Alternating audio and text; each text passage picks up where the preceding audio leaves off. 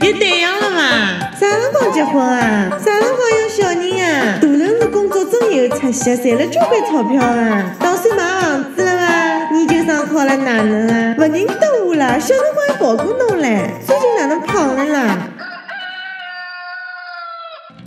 上海彩虹室内合唱团春节自救指南为您排忧解难，是春节回家舌战群气、自我救赎必备的良药。哎哎哎，这什么什么情况？这什么情况啊？啥？隔壁老王家的孩子一个月赚了八千，还买房买车了。小阿姨家的孩子上了研究生，我的天哪！总有一些七大姑八大姨在我们周围嘚不嘚嘚不嘚的，一会儿问这个，一会儿又问那个。在中国，从孩子一生下来，做父母的就喜欢拿来和别人家的孩子做比较。人家的孩子已经会爬了，人家的孩子已经会喊妈妈了。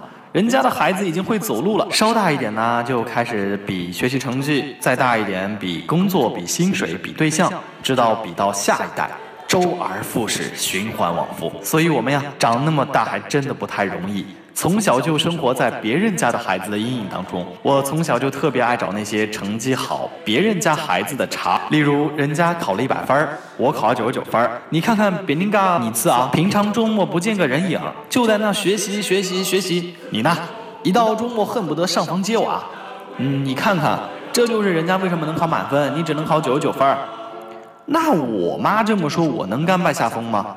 还没等我妈说完呢，我小脑子一转，哎，顺口就来，哎，他呀，明明是偷看他同桌的啦，我就看了一道选择题，他看了两个，所以我比他厉害，哎，还没等我说完呢，我妈又接，哎，你看看人家都能偷看到两个选择题，你就看一个，反正人家就是比你厉害，哎，当时啊，我心口感觉如万箭穿心呐，我的天呐，我的亲娘哎，你是咋想的？